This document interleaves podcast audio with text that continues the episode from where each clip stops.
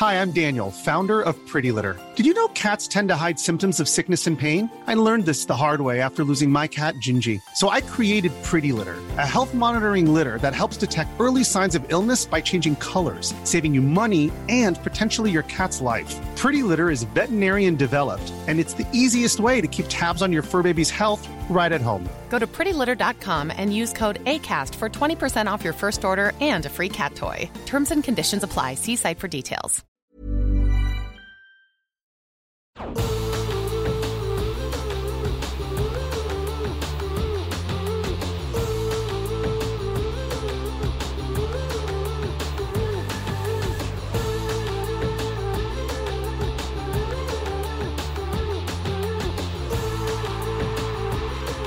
The COB is presented by Rabobank.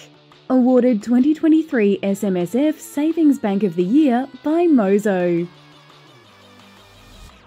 Good afternoon to you. It's Wednesday, and it's really nice to be here with you for the COB. I'm Nadine Blaney. And I'm Danny Okuye. And Danny, there is no rally to talk about this afternoon. No, it looks like it was starting to try and, a bit of buying coming in, but no, it looks like it got slammed in the last 20 minutes. And I've currently got the ASX 200 off around 56 points or almost 0.8%. And there we go, the SIBO 200 off almost 10 points. It is a bit like that. You can see people, I think, scuttering off to the doors, taking the risk off the table. Aussie dollar also a little bit weaker, which is classic risk off. So, yeah, that US inflation read, everybody doesn't want to be in the firing line. Yeah, it is looming large. I'm just noticing some breaking news coming from the UK, the sterling, and it just reminds me of a conversation I had with Tony Sycamore on the trade today. Yeah.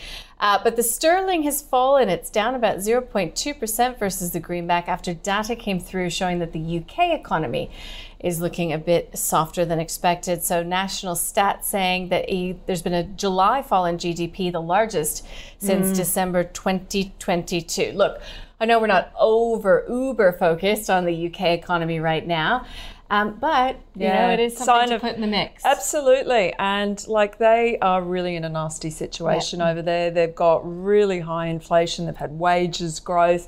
We can debate till the cows come home whether Brexit's in there as well, causing problems. But Europe's not looking great. No. I mean, that whole thing of slowing growth with high interest rates, we're not going to mention the word stagflation. But, no, but it is a risk. Tony was sort of saying that factoring into his view now is the fact that one of the ECB members has said that, you can't rule out a revision in their inflation expectations higher. So he's saying, look, you cannot, there's not a 0% chance of an interest rate hike even coming through when it comes to the ECB. And what I'm paying a little bit more attention to lately, of course, is the price of oil up around 10-month highs. The charts are set up for a further break higher. Oil, petrol is inflationary. In fact, we saw it. The whole commodities basket's been on the move. I actually saw the Kook tweeting today how much the, I'll see if I can pull it up, the commodities basket has moved up. And of course, this is the real concern that the trend was, here we go, the CRB index is up 15% over the last couple of months. So just as inflation was starting to trend down, if we get these extraneous, forces, and we can't necessarily control the oil price or the gas price at the moment, food prices, a lot of natural disasters coming through. Yep. So, bond yields have been ticking up, and as we all know, equity markets don't like higher bond yields, and particularly those technology stocks. So our technology stocks really sold down, I think, they haven't seen back to levels at the beginning of July. Yeah, and that came up on the call today quite a bit when we were talking about some of these companies, just bond yields, where they're headed. But also, I'm going to pat you back here, talking about higher petrol prices, the CBA household spending data came through for the month of August, and a surge in international students, higher petrol prices, and the FIFA World Cup. Oh, lo and behold. It drove increased household spending in August. So, look, I'm giving credit where credit is due. Danny was joking yesterday a little bit about how FIFA World Cup has probably driven us to spend a bit more. And that is what came through. But I highlighted on my Twitter feed higher petrol prices. Yeah, absolutely. Okay, so three themes. We are watching and waiting for that inflation read, 10:30 p.m. local time. We'll get that in the United States. Hot or not, it will go a long way to forming the Fed's view on what they do in terms of rates next. Absolutely. And of course, you know, the tech route, it's interesting because Apple had its big iPhone 15 launch today, and it was a sell the event, which is typical. Lots of brouhaha, and we'll get this onto this with our guest probably, but, you know, concerns about geopolitical tensions playing out with Apple, as in, are they in the firing line? So I've written about that a little bit today in The View. But yeah, it really is a risk-off day. All right, let's take a look at that pain that we saw in the tech space in particular. So, I mean, some might say buying opportunity in the names like WiseTech and Zero. In fact, Zero was a double buy on the call today. If you'd like to have a listen to that episode, podcast or online, down by 2%. Tech One off by more than 2%. Altium as well. So you can see it's sort of across the board. I don't know what's going on with Block there, but there you go. Yeah. Industrials also being hit hard today. Yeah, and Transurban, classic case in point. I was just speaking to somebody about infrastructure stocks, so they will move with bond yields. Brambles, they had great results. The market was a little bit concerned. They were too optimistic for the outlook. They've been hit as well, probably over economic growth. And interesting, Seven Group really bucking the trend, and Worley, on the other hand, is down over 1%. It's so interesting when I look at these. Today, Computer Share on the call. Yeah. Daniel Ortiz, I think we'll move this. He said that Computer Share is actually more like not tech, say, financial services. What's it doing in industrial? Well, sure, I think that might be a mistake. But Seven Group and Worley were mentioned on the call today, actually by Rudy Filippic van Dijk from FN Arena. Do you know him? Anyhow, I don't know. He actually named them as potential alternatives to Monadelphous, which was the stock of the day on some news that it had out this morning. Look, REITs getting hit hard, consumer discretionary, no big surprise there. But if you're looking for a bit of positivity, maybe look toward the healthcare sector. We've got Fisher and Paykel up by 1%. We had a couple broker notes on that one today. Relatively speaking, they've done quite well, except for things like Telix, which has obviously run quite hard recently. So there you go. Utilities, are you looking for a defensive area of the market? It was higher, a little bit earlier on. But look, it's been a pretty poor performance right across the board today. Yeah, but we have had a little bit of corporate news, haven't we? Yeah. So across there, PAC's really interesting. The major shareholder looking to take it off the market. It's, I think the stock's off about 60%. So they've made a bid at 68 cents a share. So PACT is up today. I just thought it was interesting reading the commentary saying, and I think that this is just an interesting point saying, look, it's going to be a lot easier for this company to get itself back on track. You know, it's dealing with a lot of headwinds, including, inflationary pressures, saying they have full confidence in management and the employees, but without the ASX listing, things would just be a lot easier. Yeah. A lot more cost effective, So just a bit of a trend to watch, because we also talk, about a lot of companies choosing not to list, remaining private. Qantas, it's just the ongoing, they lost their high court challenge when it comes to whether or not they let go of workers illegally. That's a big one, just it is a big one. Reputational damage continues. Yeah, and it is symptomatic, as you say, of all those changes that were made by management to cut costs. Star Pharma, I think they got a positive DEP. Let's quickly grab that. Clinical results for their, I'm not even going to try and pronounce it, irinotecan, presented at the International Oncology Conference, sending that stock up 21%. Yeah, those biotechs are just so sensitive to any of that positive news and negative news as well. Oftentimes it's sort of a binary outcome. So watching Star Pharma, but I did sort of allude to the fact that Monadelphous was stock of the day today after a contract win, it always says major contract win with, I think it was Liontown. So let's take a listen to what my guests had to say.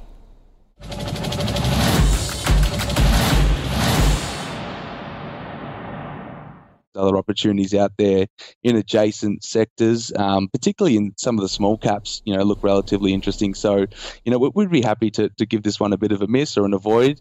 You know, I think there's other opportunities to play the space, but certainly can see the value proposition here going forward with those CapEx budgets. I think one that had a great report, and it's had a few years of good reporting now, is XRF Scientific. And, you know, it's not so much in the construction space, but they offer consumables and capital equipment more in the exploration and test analysis, the core logging analysis there. And it looks like they're being able to grow, you know, obviously exploration's been a tailwind for them, but, you know, market share gains and price rises through the consumable segment looks quite attractive. And, you know, the company's rightly had a pretty big re-rate here, but we still think that's a lot more of an interesting opportunity than something, say, Monadelphous, which really, Nadine, it's the default way to play the sector. You know, if you talk to a fundy, if they want to play the sector, they'll buy Monadelphous. So it can be a bit of that crowded trade.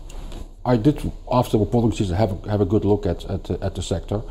And there's many other shares where there's nothing priced in terms of contracts. So analysts and investors are obviously not that confident. But that means that if a contract falls their way, then share price response can be quite violent. I guess it all depends on your risk appetite now and on how well you know the subsequent companies, because there's easily 2 dozen, maybe 3 dozen companies that fall in this sector. Mm-hmm. And they're all predominantly of smaller size. If you want to go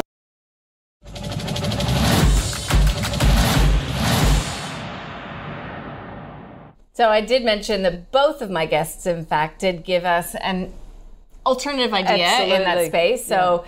You will have to listen or watch that episode if you would like to find out any more about that. Danny, shall we get to our guests? Absolutely. And Will Symes from Macro joins us in the studio. Hey, Will, lovely to see you. Good to see you again. Yeah. So tell us about China and, you know, what's going on there, geopolitical tensions moving up again. Is the growth outlook looking any better? Yeah, it's a thematic that we're watching quite a bit at the moment. The US-China trade war has really kicked off a decoupling between the two largest economies in the world, and that's now starting to flow through down into different geopolitical lines as well. So the trade's still been growing between the two, but what we're seeing is that trade with other countries is now outstripping the trade growth between China and the US. And one of the issues is obviously the tariffs. Trade growth in non-tariff goods is still growing, but not really as much in the tariff goods, and there aren't many of them. About 2/3 of Chinese exports to the US are under tariff, and about 58% of US exports to China are also under tariff. So it's a big issue at the moment, and there's been a significant, I guess, trade reorientation that's now having flow-through effects into the market, and there's been a significant shift away from that those two trade parties. So it's certainly starting to, I guess, result in a bit of a fragmentation of the world economy and these realignment of trade alliances.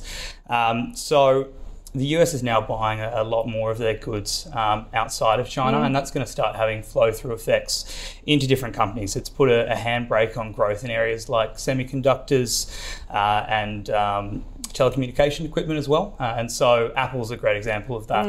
Apple produces the majority of their products in China, and is China going to start making that more difficult through tariffs and through other means? The US has come out with Biden in August signing an executive order prohibiting some foreign direct investment into national defense areas like semiconductors. Yeah, it's interesting, isn't it? Yeah, it's a big issue at the moment. And even AI. The AI buzz has significantly carried the markets this year with a 16% year-to-date gain, but the Biden executive order prohibits some of the investment into those areas, and so it's entirely possible that potentially pops the bubble a little bit early. Obviously, those companies are trading on pretty extended multiples at this point in time, and so we're seeing a bit of a tech rout at the moment. I think some of those companies probably do need a bit of a reset before pushing higher.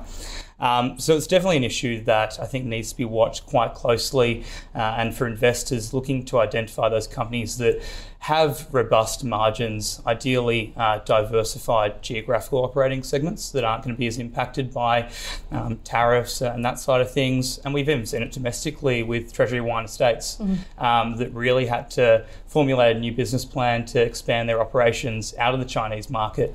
And they've done very well to expand into the US and capture all the market share there. But I think the question becomes, can every company do that as seamlessly? And I think the answer is probably not. And so identifying those high-risk companies that do have that exposure that's potentially under threat and looking to manage the portfolio accordingly. Wow, indeed. I heard actually Mexico is now the major trading partner with, believe it or not, with the US. Maybe we should come back to Australia and in terms of really how the market is panning out. It doesn't seem to be going anywhere at the moment. Well, we're really stuck in this trading range, and because it is in a trading range, are you guys seeing it as a really good stock picking market?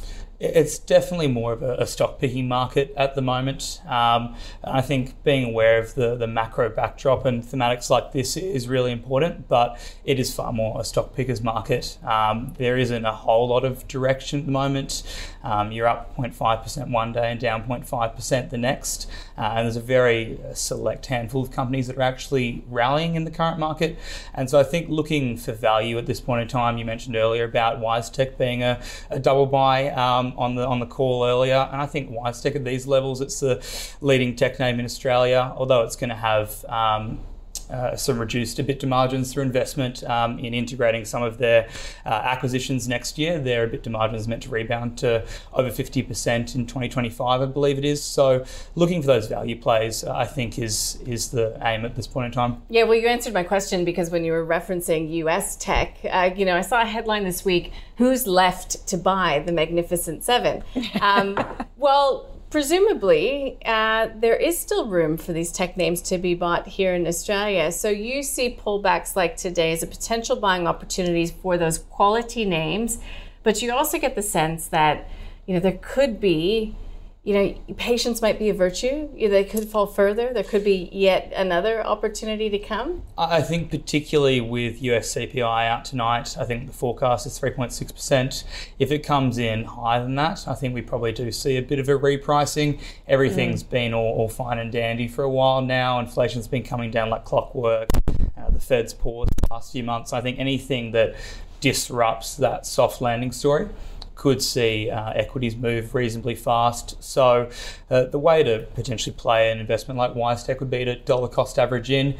Say you want it to be a 5% allocation, look to do lots of 1.5% over the course of a few weeks. And that way it's kind of a win-win. If it pulls back, great, you get to buy cheaper. If it rallies, you've got that conviction behind and you're dollar cost averaging in either way. All right, well, let's end on a bit of strategy. Everybody loves strategy. Will Symes, Macro Capital, thanks for joining us. Thanks, Will.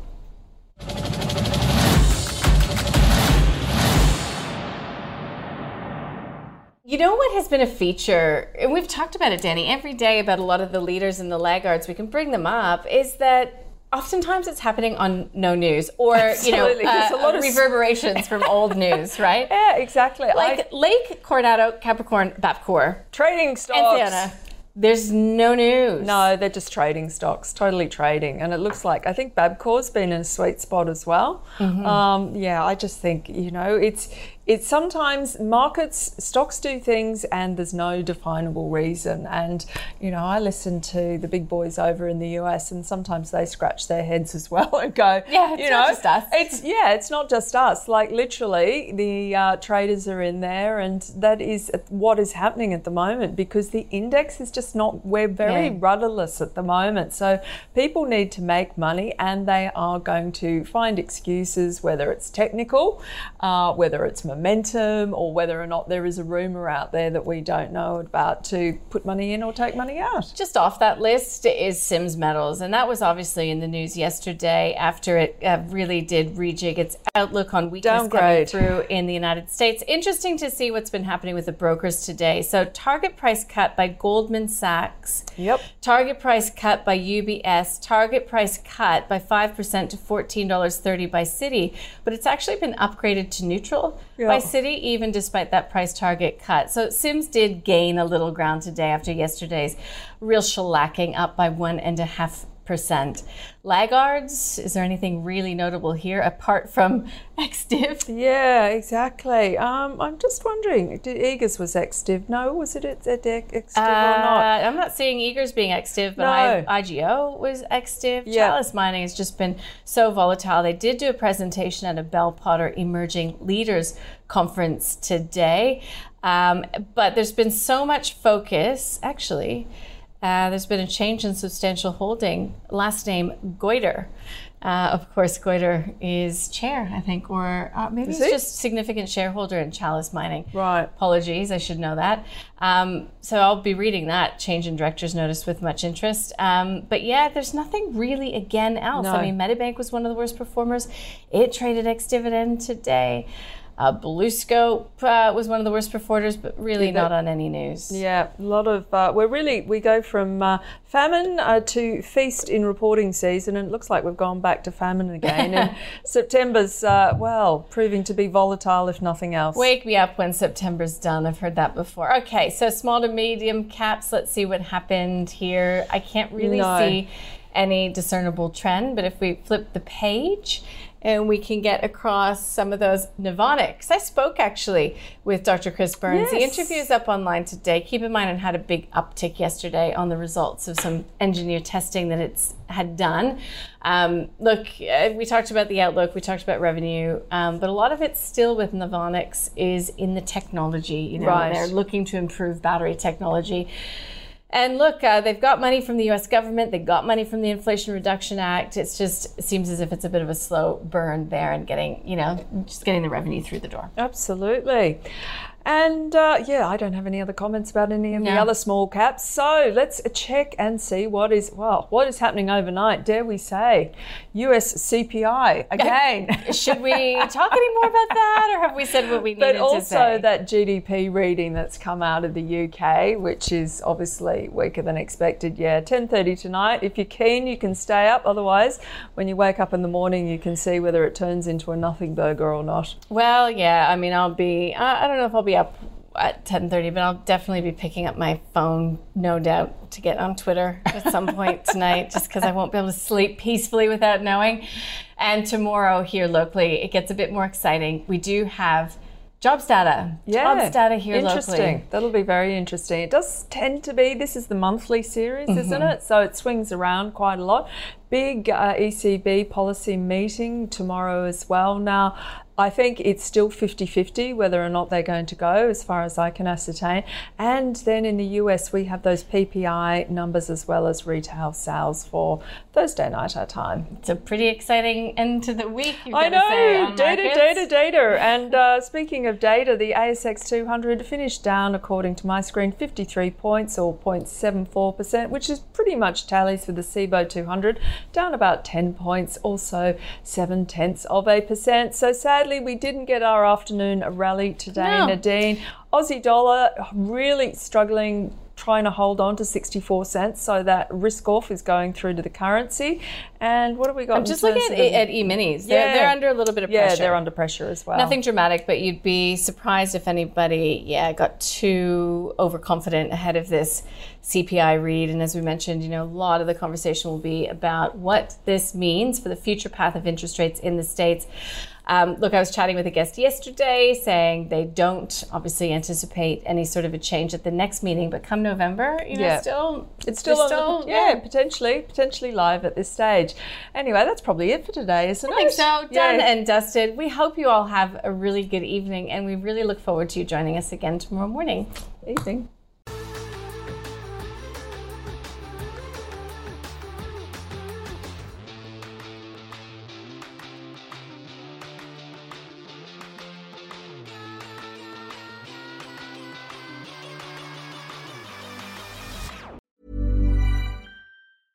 Imagine the softest sheets you've ever felt. Now imagine them getting even softer over time. That's what you'll feel with Boll & Branch's organic cotton sheets. In a recent customer survey, 96% replied that Boll & Branch sheets get softer with every wash. Start getting your best night's sleep in these sheets that get softer and softer for years to come. Try their sheets with a 30-night guarantee. Plus, get 15% off your first order at bollandbranch.com. Code BUTTERY. Exclusions apply. See site for details.